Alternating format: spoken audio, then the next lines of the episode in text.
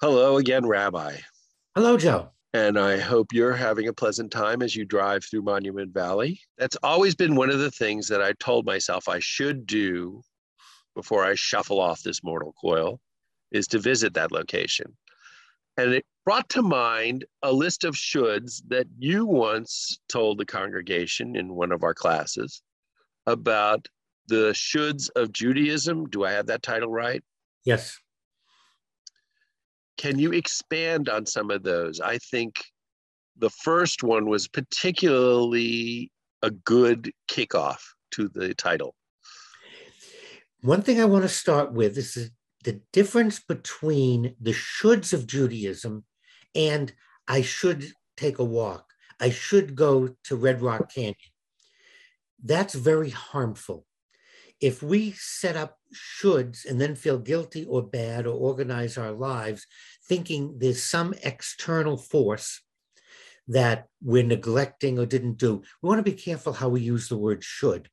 And as we get into the shoulds of Judaism, you'll see that they're not specifics. They're about our behavior. They're about how we're to conduct ourselves in the world.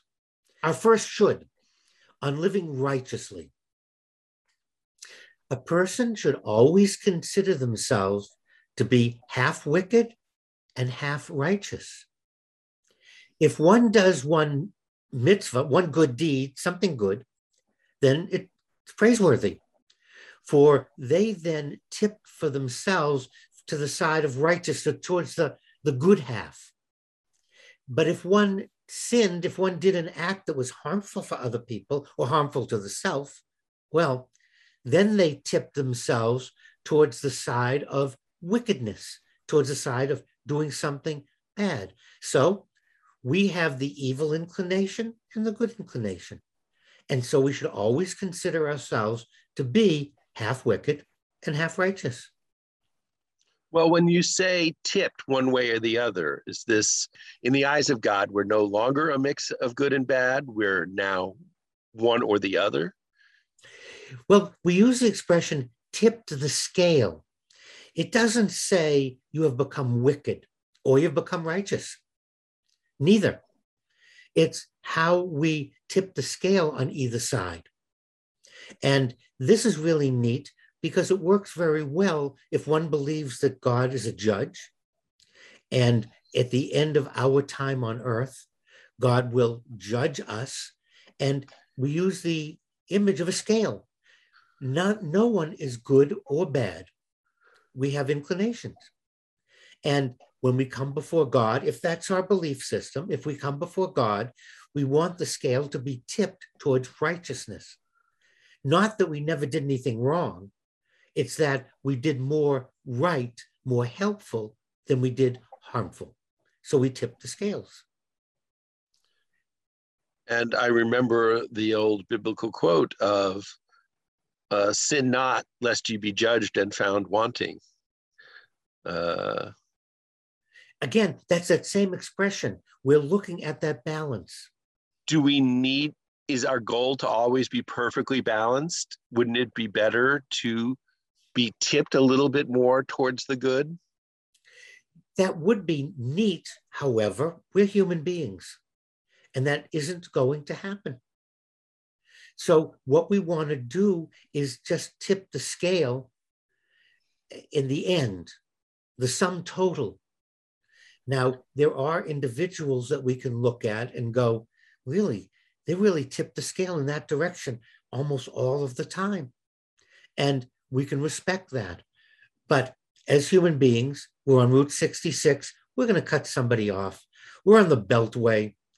We're going to do something foolish and start shifting lanes that could possibly cause an accident or hurt someone else. It's going to happen. So we don't want to pressure ourselves into thinking that we can always do the praiseworthy or righteous thing. Now, if someone doesn't believe in God or ultimate judgment, this still works. Because how do you want your mother to view you? How do you want your spouse, the partner, to view you? How do you want the headline in the Washington Post?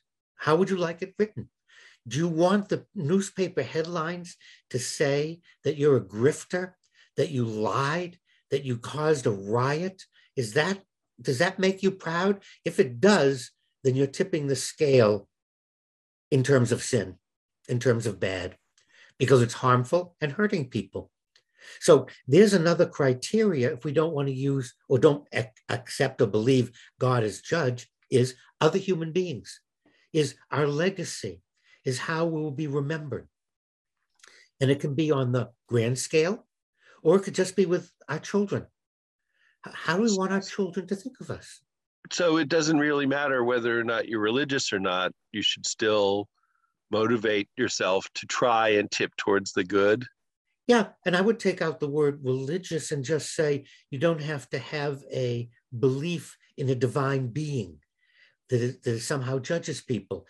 You step back and look and think about the people we remember Martin Luther King, Kennedy, Lincoln. Think of the people that we hold up to. They were all half wicked and half righteous. And people have a tendency sometimes to want to point out all the bad things they did. That's not fair. We want to put it on the scale. Let's see how it weighs out. Yes, they did stupid, harmful things for varying degrees, and they did good things. Let's see how. And how do I want to be remembered? Do I want people to quote me, to read or listen to me on YouTube? or listen to my podcasts?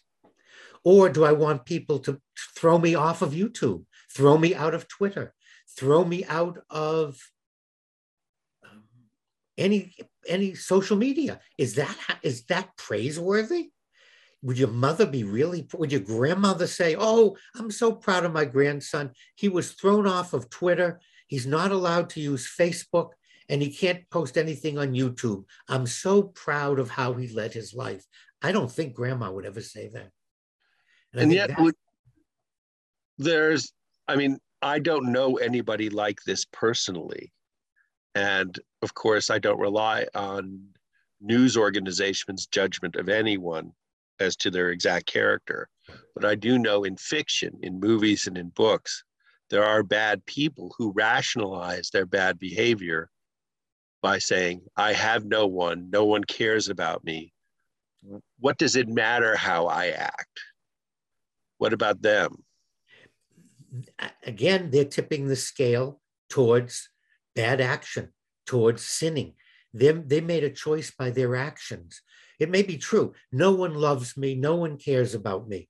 Again, that's a feeling. How do I respond to my feeling? Oh, I'm going to respond by murdering people. I'm going to, and then I justify it.